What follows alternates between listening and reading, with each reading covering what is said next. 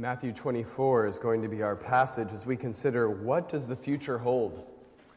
Now, any parent in the room, and for many of the adults who perhaps are not parents yet, you might remember a time when you're on a family trip and the child or children in the back seat ask a particular question anytime you're on a family trip, especially if it's a long one. When will we be there? How much longer till we get there? And in that instance, the children are asking a question that actually adults ask too. We all want to know what the future holds. We want to know when is inflation going to go down? When am I going to pay off my house? When am I going to do this or that? When am I going to start to have a family? When am I going to get married? When is this or that going to happen? And the apostles, the disciples, I should say, in our passage, they ask a similar question of Jesus. Jesus had just finished denouncing the religious leaders and proclaiming judgment on both the Jewish nation and the religious leaders, and he said it's going to be coming soon. He said within a generation, that's 40 years of time. And the disciples, understandably, want to know okay, wh- when exactly? And how is this going to look? And Jesus is going to give them an answer. They wanted clarification on the details, just as we might. But the main idea that Jesus is going to begin to express to them, and this is only the beginning of his answer in verses 1 to 14. He's going to take the rest of chapter 24 and all of chapter 25 answering their question, although sometimes not quite the way they anticipated. But the main idea here is that the future is in God's hands.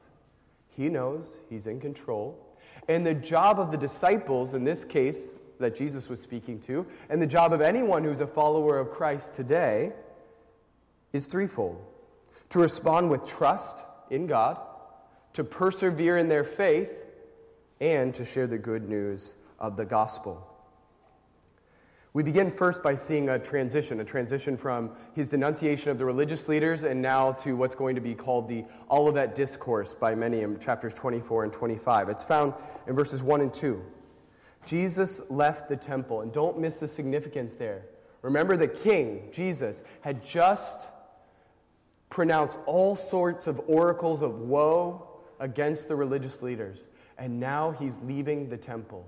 And he said, Your temple, this temple, will be left to you desolate. And now the king, the Messiah, the high priest, Jesus himself, is leaving the temple, never to return. He was walking away when the disciples came to him and called his attention to the buildings. Do you see all these things? He asked. I tell you the truth, not one stone here will be left on another. Everyone will be thrown down. The temple was an engineering marvel. It's, it's, beautiful from all descriptions that we have. In fact, archaeologists and historians, engineers are still extremely perplexed as to how some of the foundation stones that are still remaining under the Temple Mount got to be there in the first place. They're so massive, even modern machinery cannot move them.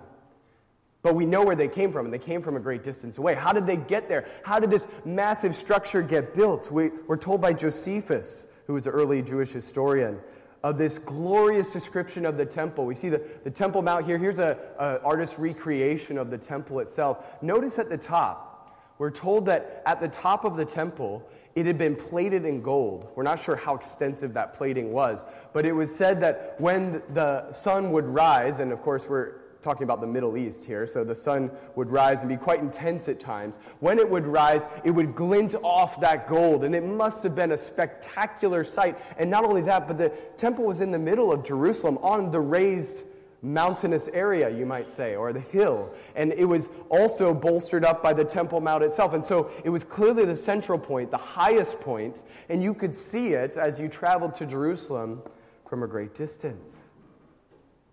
Well, what Jesus does is he goes across the Kidron Valley to the Mount of Olives, which is just kind of across. You could still see the Temple Mount from there quite easily. And he goes over and he sits down, and his disciples ask him these questions on the way about the temple. Don't you see, Jesus? Wow, what amazing temple! But Jesus is not impressed. The building may be externally beautiful, and it was certainly something that the Jewish people were proud of.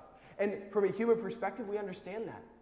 It was considered one of the wonders of the ancient world. In fact, later on, when Titus, the, gen, the Roman general, ha, or, gave the order to destroy it, he, he kind of went back and forth. I don't actually want to destroy this building. But in the end, he said, Yes, do it. But it was so beautiful and it was so central. Even a Roman general was at great pains to not destroy it if he could, but he had to. But Jesus is not impressed. Why? Because there's no spiritual life there. The purpose of God's temple on earth in Jerusalem was never to be the most beautiful building. Yes, it was supposed to be beautiful, but that was only for the purpose of reflecting or pointing people to the one true God. But once God's Spirit had left, once Jesus, the Messiah, the King of kings and the Lord of lords, who had come to his people and his people had rejected him, once he left the Temple Mount, there is nothing there that is worthwhile. And so he says it's going to be destroyed. Jesus said, moreover, that the destruction wouldn't just be partial, it would be extensive, it would be complete. And that destruction happened against all human odds because the Jewish people at the time, the Romans at the time, would have said, you know, why? What, what are you saying? How in the world could this be destroyed? It was only recently finished, it took decades to finish. Who would destroy it? But against all human odds, it was destroyed in 70 AD, utterly, completely. Not a single stone of the temple was left on top of each other by the order of Titus, the Roman general. Because it so clearly and specifically was fulfilled by Jesus, because he gave this pronouncement, it was clearly fulfilled. Because of that, skeptics and some cynical scholars actually put forward the suggestion that Matthew, the gospel writer, either made this up or that Jesus, um, if, he, if he or his followers said anything like this, it wasn't until much later, somehow, or his followers made this up later, and Matthew only wrote this down after the destruction of Jerusalem in 70 AD. So it, it wasn't really Jesus predicting something that happened, it was sort of anachronistic, and Matthew's just writing this down after the fact to make Jesus look better. But that actually goes against all the evidence. That's a fabrication based on blind prejudice.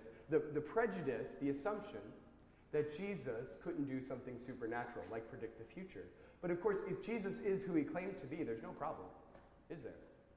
He's God in human form, he can more than easily tell us something about the future if he so desires. And he does so here. We shouldn't be surprised by that. But this does beg an, an, important question, and this is a vital question for all of the Olivet Discourse, chapters 24 and 25. What is the connection between the destruction of the temple that Jesus is talking about and answering the, the disciples' questions about? What's the connection between that and the future judgment when Jesus returns again?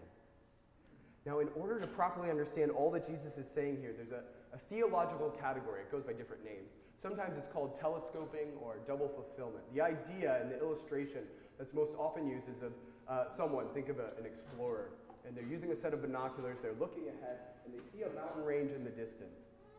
And in that mountain range, dead ahead, they see what they think is one mountain peak. But as they get closer, only upon closer inspection, as they get nearer to that object, they realize no, that's not one mountain peak, that's two, one behind the other, separated by a significant valley. And that's, in essence, what telescoping is in a theological framework. The idea is that there is an immediate or a, a, fulfillment of the prophecy that happens in the near future, but then that points beyond itself to the ultimate fulfillment in the distant future. Or to put it with literary terminology, you have a, a foreshadowing and then the ultimate realization at the end. And Jesus is predicting, prophesying things about the future, but it's not all about 70 AD nor is it all about the end of the age or the end of the world when Jesus himself returns. It's a bit of both. And oftentimes, several things that, ha- that happened and that Jesus predicts about the destruction of Jerusalem, they are literally fulfilled as he prescribes, but they point beyond themselves to an even greater fulfillment because, of course, the type of judgment that Jesus is going to be speaking of is, is widespread, it's global at times. But of course, the destruction of Jerusalem and the temple was was very locally oriented. But that local destruction, that local judgment points beyond itself to the ultimate judgment. And this is a helpful category for us. And it's going to set us up to understand uh, more of what Jesus is saying. By the way, a great discipline in the coming weeks is I would encourage you to read through chapters 24 and 25 and look for this element. Look for this element. What does Jesus say that seems to be fulfilled in 70 AD or partially fulfilled, but also point beyond itself to something even greater. And it's a great lens through which we can look to understand this passage. This is the fifth and final discourse in the Gospel of Matthew, the, the final major teaching section that Jesus gives. And it's also one of the most controversial, it's been one of the most um, misunderstood at times. But Jesus gives us wonderful truth. And so it, it will, we will be well served to spend the time, energy, and effort it takes to understand what he's saying here. The disciples ask about the future in verses 3 to 8. They ask a two part question. Verse 3 Jesus was sitting on the Mount of Olives. The disciples come to him privately. Tell us, they said, when will this happen, and what will be the sign of your coming and of the end of the age? And before Jesus answers, let's consider something for a moment.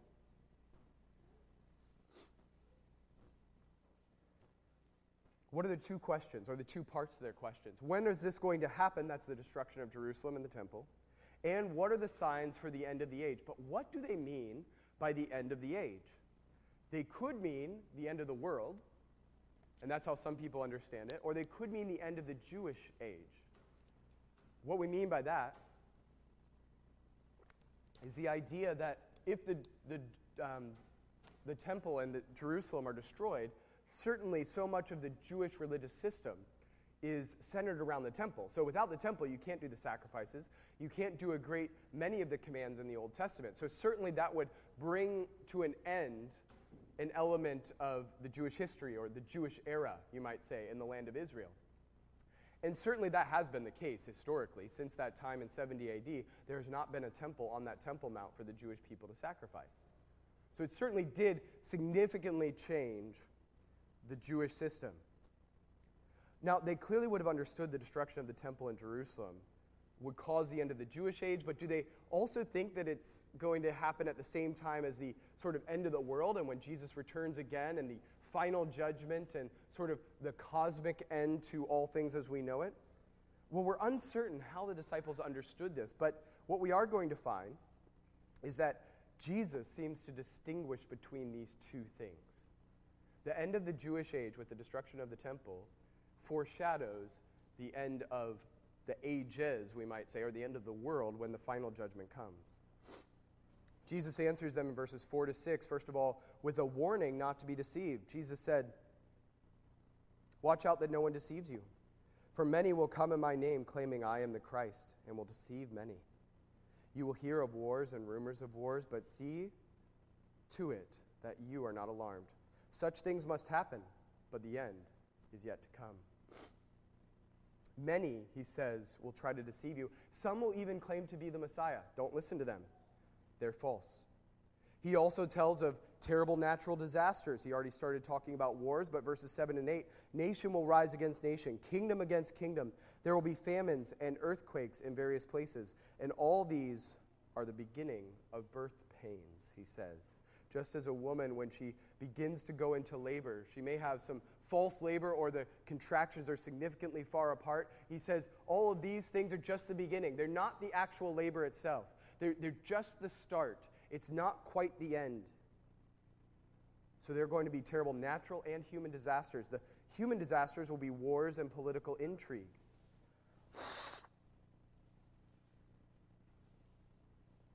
Pardon me. I know all of us right now seem to have runny noses and are getting coughs and things. Can't shake this one. That's all right. It actually goes to our point. We live in a fallen world where we get sick. Wars and political intrigue, which are caused by humans. But we also have, he says, famine and earthquakes. And some translations have pestilences or, or plagues. Um, the reason that some have it and some don't is because some of our early manuscripts mention that one, some don't. And we're a little uncertain if it's in the original. But whether it is or not, certainly Jesus is talking about natural disasters, and, and pestilences or plagues go right along with famine and earthquakes. So, human caused disasters, natural disasters, these are all going to happen, Jesus says, but that's not the end. That's not actually the sign you're looking for. Don't be deceived, don't be thrown off. There are many such occurrences today and many such deceptions today and throughout church history, but Jesus clearly says it's not the end. And, Christian, may I just warn you beware. Be, beware of those who want to take every major modern occurrence or challenge or issue, political intrigue or war or famine or natural disaster. There, there are many, maybe sometimes even well intentioned, perhaps calling themselves Christians, who want to take every modern major event and say, oh, this is a sign of the times. This is a sign that Jesus is just about to return. That's not what Jesus says. He says, no, the end is not yet. Th- those are not the signs. Those are going to happen all the way up until the end. And if we read in history, we find that all those things have happened throughout time. But yet we still see instances, and I'll, I'll just give you four of them. But we see instances in history where people make this mistake. They're not listening to what Jesus is saying clearly enough. And by default, then, they're deceiving other people, or at least seeking to deceive other people, whether their motivation is good or not. During World War I, you saw well intentioned individuals saying, See, this is a time, this is a sign of the time that Jesus is about to return. They said the same thing during World War II. They said the same thing during the Spanish flu or influenza in the 1920s. See, this is, this is a major sign of the times. Jesus is going to return. I even heard some of them saying it during COVID. No. Listen to Jesus' words. The end is not yet, he says. This is going to happen through history and all the way up to and including the end. These are just the start of trouble, which, by the way, that's a startling phrase, isn't it? Those are bad enough. If those are only the things that we're going to constantly have with us, and the end is going to be much worse, God, save us from the end. Save us from that ultimate judgment. These events of wars and pestilence and plague, they don't help us predict the Lord's coming, for they happen throughout history. But it does remind us that problems characterize our age. And that should cause two outcomes. One, the reminder that we live in a severely broken world. A world where human beings are crippled by sin, which is why we end up getting into wars, why political intrigues and power plays that harm other people. But also, our world is cursed by sin. And it groans, the Bible says, in travail and pain. And that's why we have these natural disasters. We live in a truly broken world, but at the same time, there's a second reminder it should cause us, especially if we're a Christian, to long for God's return. To, to long for that time where He will put everything right. The purpose of these details is not so that we can build up timelines or write books or make charts or get predictions and, and make all the details work out. And by the way, some of us are more tempted to that than others. Any, any of you who are perhaps a little bit more detail oriented, a little more analytical, it's, it's a real temptation when it comes to passages like this or similar passages like the book of Revelation. And we want to know how is it all going to work out? When is it going to work out? But that is not the point. And if we, if we start getting down that track, we actually miss the point. We get sidetracked away from the purpose of Jesus telling us this. He told us this. He told his followers this so that we know how to live now in light of what's coming. And that's vitally important. So, D- Jesus does not stop at describing the terrible outcomes on the global scale. But he also explains what will happen to the disciples more personally, you might say. He talks about the general, but now he's going to talk about the specific for the disciples. How will Christ's followers react? What will happen to them in the coming centuries? And in essence, Jesus is answering this question What does all this mean for me as a disciple of Jesus? Jesus describes the future for his disciple. Verse 9, it's just like the natural disasters and everything else he mentioned. It's not pretty. Verse 9. Then you will be handed over to be persecuted and put to death. You'll be hated by all the nations because of me. Jesus says two things are going to come for my followers initially persecution and possibly even martyrdom. Why?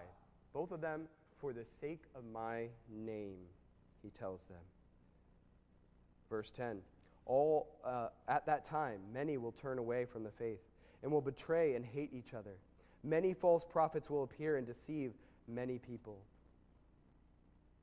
Because of the increase of wickedness, the love of most will grow cold. He says this persecution and martyrdom is going to come, and although we don't have extensive evidence for all of this, we have extensive evidence that several of the disciples, those individuals listening to Jesus at that moment, did ultimately suffer persecution and martyrdom church tradition tells us that 10 out of the 11 remaining after Judas betrayed Jesus. Ten out of the eleven remaining died a martyr's death, and they attempted to kill John, the last remaining one, as well. But God saved him so that he could write the book of Revelation and other things that God had for him. But they experienced this firsthand. By the way, it's helpful to understand what persecution is. There's two elements to persecution one is rejection societal rejection, familial rejection, being rejected because you follow Jesus. And I know some of you have experienced that in your family. Partially, they've cut you off, or completely, they've cut you off. You, you can't have the same relationship with them. And, and Jesus told us that would happen. It's a terrible tragedy in one sense that people would respond in that way, but Jesus said, They treated me that way, they'll treat my followers that way. Rejection, but also physical harm. And that can be at very different levels, all the way up to and including martyrdom. Jesus said, All this will be for the sake of my name. But he goes on and says, Four other things will happen as well. There will be desertion. Many who claim to be Christians will be led away into sin. In the early church, persecution and natural disasters, all sorts of challenges caused, or I shouldn't say caused, contributed to this happening. People deserted the faith. People who claim to be Christians, they then leave the church. But this was not unique to Jesus' day or to the early church. It's happened throughout church history anytime a challenging situation happens. And in fact, even recently with COVID, we've seen individuals in our church and other churches that I've spoken with use the current situation as an excuse to walk away from Jesus. Challenging circumstances have always caused a sifting of true and false followers of Jesus. And, that would, and that's exactly what Jesus tells us here. He tells us it elsewhere as well. But there's also going to be betrayal. Those who call themselves Christians or did call themselves Christians will betray other Christians. Deception. There will be false prophets who will appear. They'll deceive many, he says. And there's a wonderful promise of Jesus. It, it comes out as almost a, a horrible expression if you don't understand that there's a promise linked to it. He says, These false prophets will try to deceive even the elect, even the chosen, even the true followers of God. They will try to even deceive them. But, and I love the promises of Christ, we must hold on to them. He says in another situation to someone like Peter Satan has desired to have you, but I have prayed for you. Jesus prays for his followers. He intercedes for his followers before the Father. He causes us to continue on. We'll see that in just a moment in verses 13 and 14. But he says a fourth thing will happen. Not only will we see desertion and betrayal and deception, we'll also see apathy. Christian love will struggle due to sin. But he gives a glorious, reassuring promise because if we just had verses 1 to 12, oh, that would be pretty bleak. But he gives us verses 13 and 14 as well. The follower of God who perseveres to the end will be saved. He says in verse 13, because of the increase of, or pardon me, that's verse 12. Verse 13, but he who stands firm to the end, who perseveres to the end, some translations say, who continues, they will be saved. And verse 14, and this gospel of the kingdom will first be preached in the whole world as a testimony to all the nations or all the ethnicities, and then the end will come. So he, he gives a, a two part promise, we might say. The follower of God who perseveres to the end will be saved. Do you hear that? If you follow Christ, if He has saved you and you follow and you stay true to the end, you will be saved. The doctrine of Christian perseverance is a glorious doctrine, one that we would do well to consider and meditate on. It means those who are truly saved will inevitably persevere to the end. They will make it, not because of themselves, because we remember that when we become a Christian, that's not our doing, it's God's doing. So too, the perseverance and keeping us, God keeping us all the way until we die and go to be with Him, that too is God's work. But we're told two things in the scriptures. As is often the case, we're both commanded, persevere to the end, and we're told, God will cause His true followers to persevere to the end. What Jesus told us to expect here is that God will help his people to continue on. True followers, he will help to remain faithful. but that means we also need to be retrospect. We're told by Peter in another epistle, he says that we must consider our claim to faith, our claim of Christianity. We must test it. Are we truly in the faith?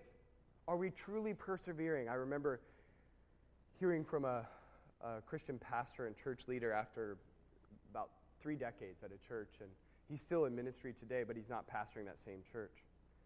But someone asked him in a Q&A, they said, um, Pastor, what are you most concerned about? In your ministry that God is giving you now, he said, you're, you're past the age of retirement, but you're still doing ministry.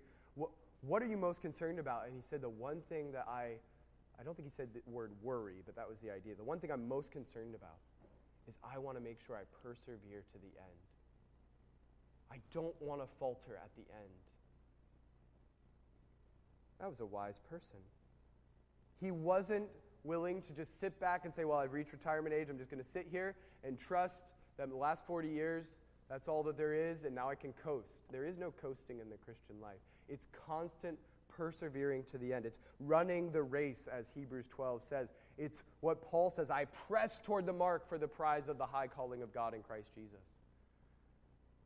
Are you persevering, Christian? Are you pressing forward? But also, he says the gospel will be preached in the whole world. And this is one of those uh, elements where we see the initial fulfillment or beginning fulfillment, but also pointing beyond itself. Because Paul tells us in Colossians 1, verses 5 and 6, that the gospel had been preached in the whole world, that is, the known Roman world at the time. Now, he made that claim in the epistle in about 62 AD, or about eight years before the temple was destroyed. And what that tells us is, in one sense, this prediction was fulfilled before the destruction of Jerusalem. But in another sense, we're going to find that actually it, points beyond itself to something that will be happening throughout church history all the way up until the end. This doesn't mean that all the nations will be converted. And the word for nation, many do reject Jesus.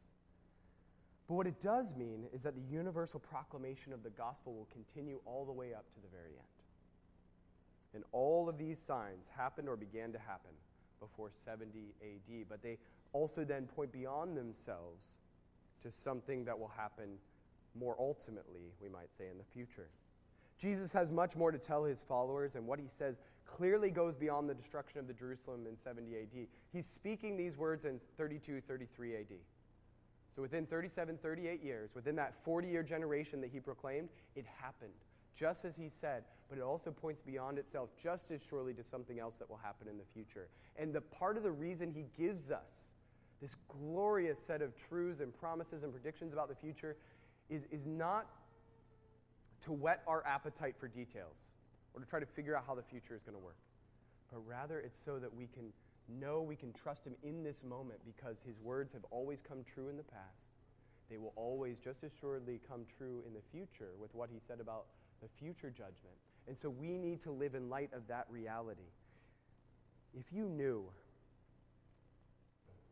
that a war or a political situation was going to happen where, within two years' time, all Australian money was going to be utterly worthless and we would be using a different currency. You would be a fool to go to the bank tomorrow and pull out as much Australian cash as possible. Why would you do that? It's going to be worthless in a short period of time. You would act in light of what you knew was going to happen. You would act now in line with that. You would only have enough cash on hand to get you through until that time happened. And then you would try to perhaps buy other things that you thought might be worthwhile with whatever that transition that was going to happen would occur. We can already begin to draw some helpful conclusions about what Jesus says here, and that's the point. How do we live now in light of what is coming, in light of what has happened? The future is in God's hand, and our responsibility is to trust Him to persevere until the end by God's grace, and to share the good news of the gospel. Four applications here. First of all, the end of the old era, that is, the old Jewish era, was brought to a definitive close just as Jesus predicted. So too, the end of the age, that is, the end of the world, we might say, or his second coming is going to happen just as he said as well. His word is true. He's always completed and fulfilled everything that he spoke of in the past, and so we can trust him for everything he spoke about for the future. Secondly, don't listen to false teachers who seek to lead you astray. Church history has been full of these individuals, and we have far too many of them today. Christian bookshops are full of their books. The internet is full of their teaching. Beware. Jesus warns us so that we won't be deceived. Beware the pitfalls. The wise follower of God will take notice and heed God's warning. And thirdly and fourthly, these go together. The purpose of these truths that Jesus gives is not for sensational books or making ridiculous predictions or trying to figure out exact timelines and all those things. What is the purpose? The purpose is of, for God's people to trust God, that He has everything well in hand. He will make everything right, and to understand that there is a future judgment coming. So, these truths inform how we should live now. And that, that works in two different ways depending on who you are and where you are at spiritually at this moment if you are not a Christian. Then the lesson for you is become a Christian today. Because just as what Jesus clearly predicted in the past came about, exactly as he predicted, to the letter, just as that horrible judgment on Jerusalem, and it was devastating. Historians tell us that when it happened, interestingly, when it happened, there were almost no Christians left in the city. Because as we'll find, Jesus warned the Christians when you see the armies approaching, when you see this coming, get out. I've already warned you what will happen. And the Christians did get out. They tried to warn their fellow Jewish people too, but the Jewish people, many of them would not leave. And so almost a million Jewish people were slaughtered in Jerusalem. Despite Jesus' warning, he gave them 40 years of warning, and they still wouldn't listen and the Romans destroyed Jerusalem, destroyed the temple. That judgment was severe, but it, it, it pales in comparison to the judgment that is coming. God must judge sin, He must judge our actions, and He will. And so, if you're not a Christian, the lesson to you is the future judgment is coming. It's just as certain as the judgment that Jesus pronounced back then that has already happened. And so save yourself from that coming terrible day of judgment by responding to Jesus now, because that's the only hope. And for the Christian, you and I must, by God's grace, we can't do it in our own strength, we must persevere in our faith. And as we keep pressing on in our faith, don't get weary in well doing, we're told. Keep pushing. Don't think of it as a sprint, it's a marathon. Keep going. And as we do so, let's spread the good news of Jesus to a lost and dying world. That is the need of the hour. It's not more summits, it's not more political actions, it's not new political leaders, it's not new governmental ideas, it's not new economic theories, it's, it's not new educational reforms. None of those things will save the world. None of those things can save a single human being, much less the world. The need of the hour is for Christians to be distinctly like Christ and share the good news of Christ with a lost and dying world because there is a judgment coming. We must be prepared. Let's pray. Father, we thank you that your word is always true.